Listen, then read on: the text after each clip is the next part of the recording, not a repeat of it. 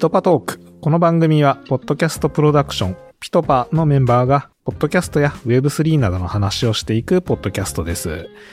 今回は、ピトパで番組プロデュースを行っている富山と、同じくポッドキャストのプロデュースをしている今泉でお送りします。よろしくお願いします。お願いします。なんかこの番組自体も、あの、聞いてピトパに興味持ってくれてるっていうね 人が現れて最きたりして、近ね、ええ現れて本当嬉しかったですでね。やってる意味を。はなので、ちょっと有意義な情報とかをあどんどんね発信していかなくちゃいけないですね。一段階、ええはいハードルが上がってしまいました だけれど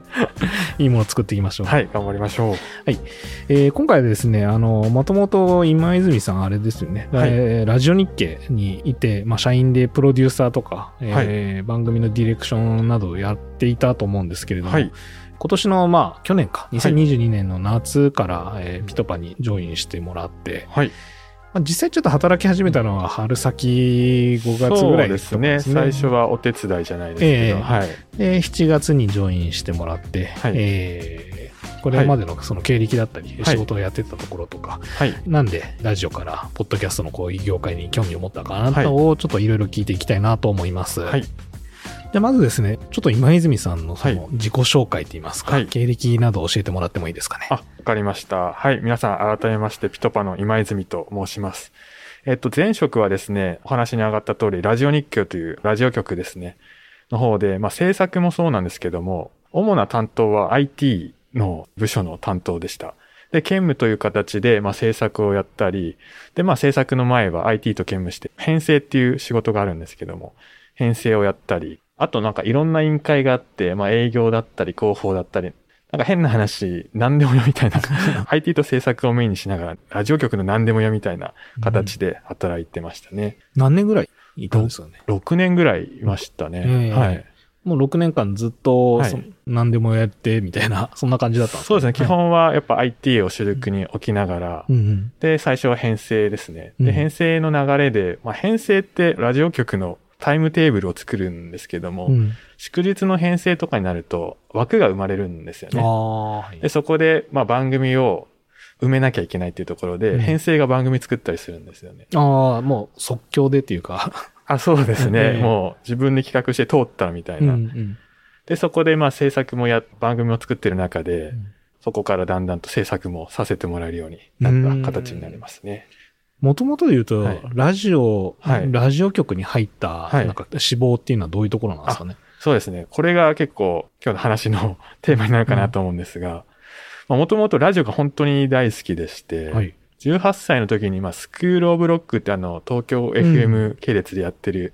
当時学生向けのラジオの中で、本当1番、2番人気くらいの番組が、うん。まあ今でもやってるんですけども、でその番組きっかけで、まあちょっと人生観が変わったというか、まあ人生救われたなっていう体験をしまして、はいはい。で、そこからラジオに行きたかったんですが、なかなか、まあ大学の時の就活もそうですし、うん。ラジオ局への入り方がすごい難しくてですね、うんうん。なかなか入れずに、ラジオに入る前にすごい遠回りをしたっていうのがあって、うんうんで、まあさっきラジオ局って話しましたけど、ええその前に実は人材会社でウェブディレクターをやったり、はい。その前は放送作家をしたりと、うん、いろんな経験を経た上でやっとラジオ局に入れたっていう、実は経歴です。はいはいはい。なるほど。ラジオに救われた人生のところを深掘りしたいですけど、ちょっと今日それはまた別の機会として。ね。ええ3時間はね、かかると思うので。なるほどはい。じゃあそれを、えーまあ、元に、今ラジオ局で働かれていて、はいまあ、そこから退社してうピトパに転職してきたというところで、まあ、なんでそのピトパのことを知ったのかとはいかっていうところも教えてもらっていいですか、はい。そうですね。ラジオ局を退職して、この後、えー自分何やっていこうかなって考えたときに、ポッドキャストがすごい思い浮かんだんですね。それはあの、ラジオ局自体に、まあ、IT 担当として、まあ、アップルさんだったり、うん。Spotify さんとお話しする中で、まあ、音声メディアの中でも、ラジオがちょっと元気のない中、うんポッドキャストって、まあ、すごい可能性を秘めてるなっていうのがひしひしと伝わってきてて、うんで、ラジオっていうずっとやりたかったものを一回離れた後に何やるかってなったら、まあやっぱ音声だろうと。うんで、その中でまあ、ポッドキャストかなと思って、うんじゃあ、ポッドキャストの制作どうやって学んでいこうかなと思っっていろいろ調べてるうちにですね、あの、ポッドキャストができるまでという、あの、ピトパ制作のはい。番組にたどり着きまして、うんで、そこで初めてピトパを知りましたね。うーん。はいそれたまたま検索して引っかかったみたいな感じ。そうですね、はいポッドキャストの作り方を発信してるポッドキャストを調べてたらたどり着きましたね。ああ、そうだったんですね。はい。うんうんうんで、それで、まあ、うちの会社に少し興味持って、はい初めお手伝いで入っていただいて、はい。まあ、作っていくうちに、こう、ジョインするっていう流れになったかなと思うんですけれども、はい。その、ラジオ局にいた時の仕事のやり方と、はいうん。まあ、うちってその、できたのも2018年で、はい。まあ、ある意味ちょっと独自なやり方ではい。番組作ってるっていうところもあるかなと思うんですけれども、はなんかこのラジオとポッドキャストの作り方、仕事のやり方で違うとこってありましたかね？そうですね。まあ、ピトパーが特にそこは強いのかなと思うんですけど、ちょっとウェブ的な作り方っていうんですかね。うん。ラジオだとどっちかというと、より番組的な作り方。はいでピトパだと、ウェブ制作に近い、なんかエッセンスが入ってるかな。うんまあ、あの、数値をすごい追うってところもそうですし、最初のコンセプトのところを一番重視してるかなっていうくらい、しっかり詰めるっていうところは、なんかホームページとか作る時の進め方にすごい似てるのかななんて思ったりします、それこそメディアを育てるっていうんですかね。うん。そこはなんかピトパならではの、ポッドキャスト制作のうん。方法なのかなっていうのを入ってきて一番に思ったところですね。ああ、なるほどですね。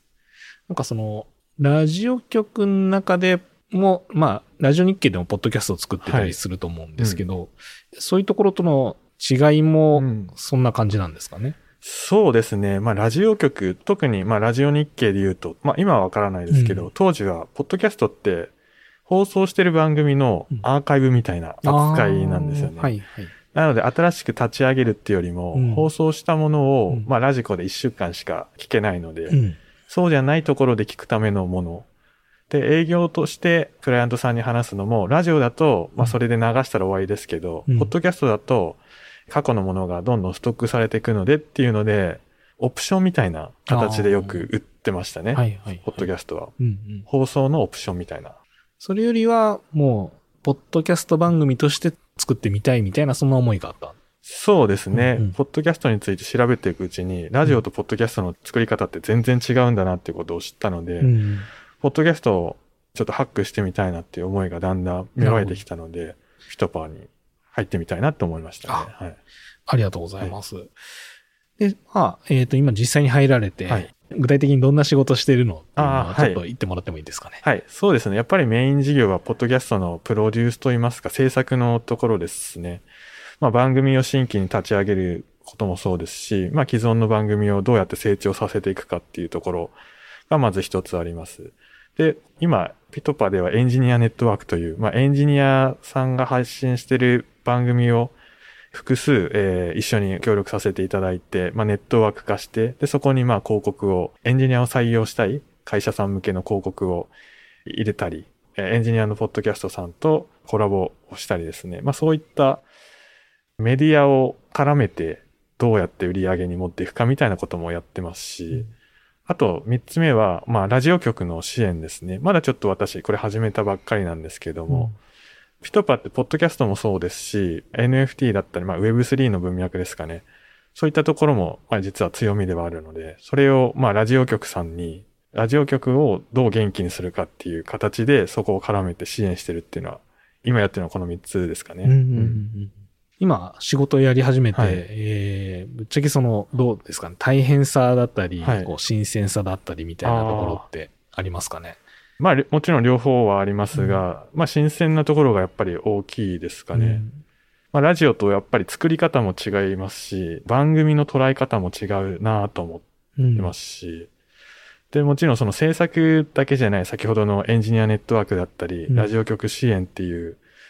まあ、どっちも今までやってきたことと、まあ、完全にかけ離れてるわけじゃないですけど、うん。そこは面白みを持ってやっていけそうなことなので、うん。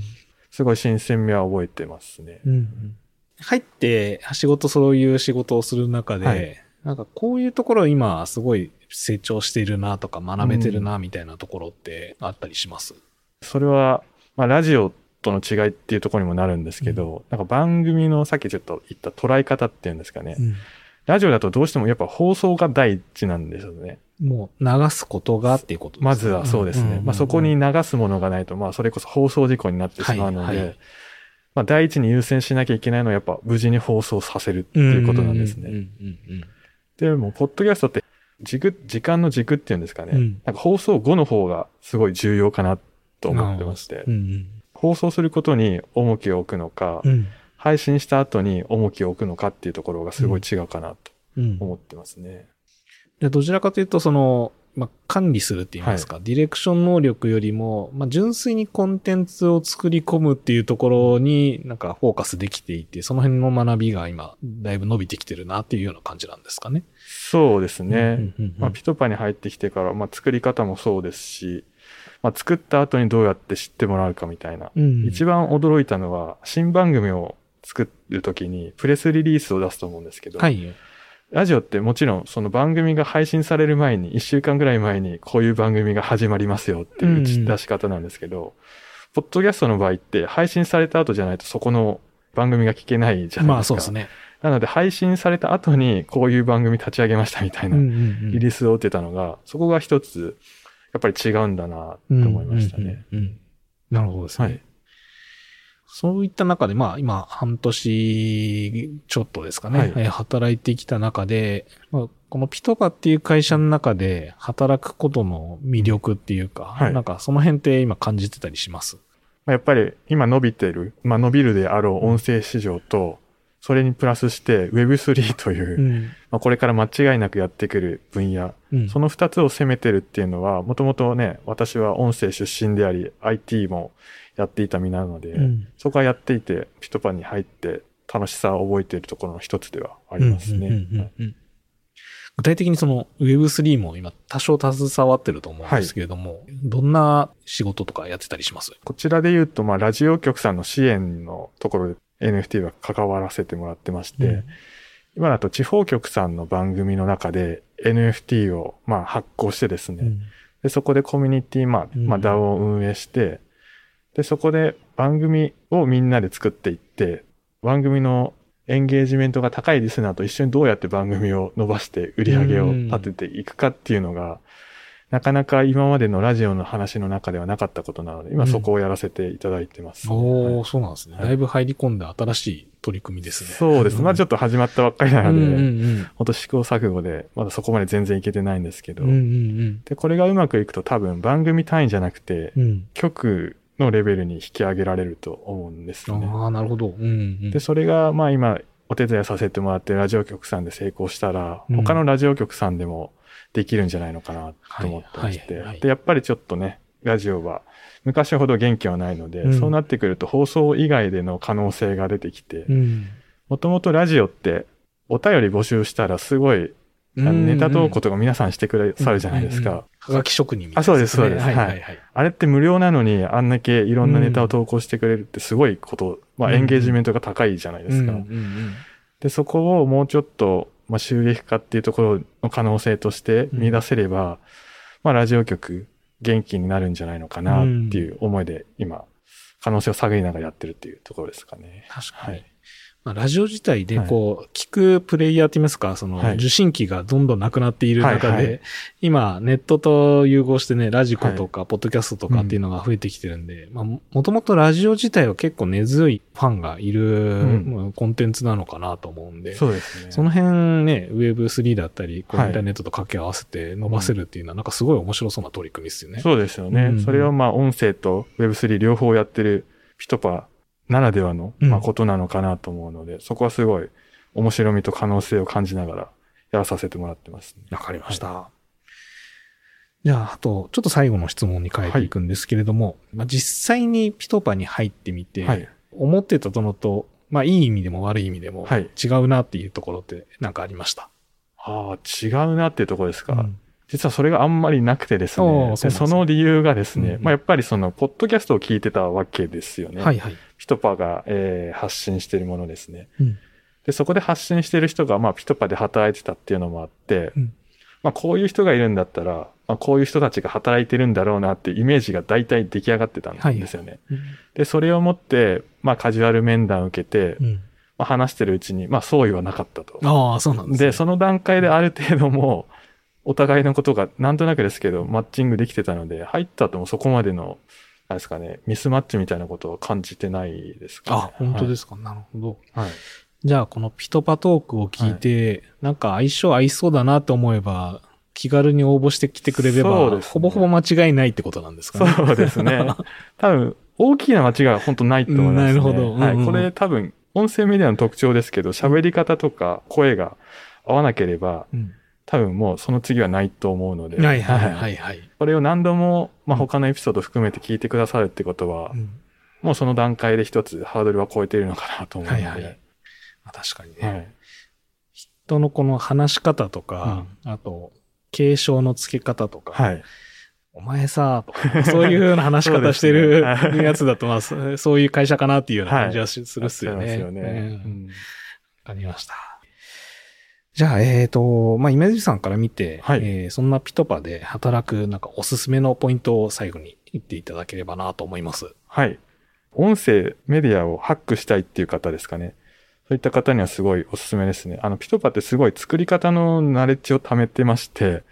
海外のポッドキャストの制作事例だったり、海外のポッドキャストを、まあ、実際にえ聞いてですね、そこからみんなでえ情報を共有して、こういう作り方いいよねとか、こういうこと参考になるんじゃないのかなみたいのを何回も会議してるので、まあそういったことを楽しめる方、でまあ音声をハックしたい方にはすごいおすすめかなと思います。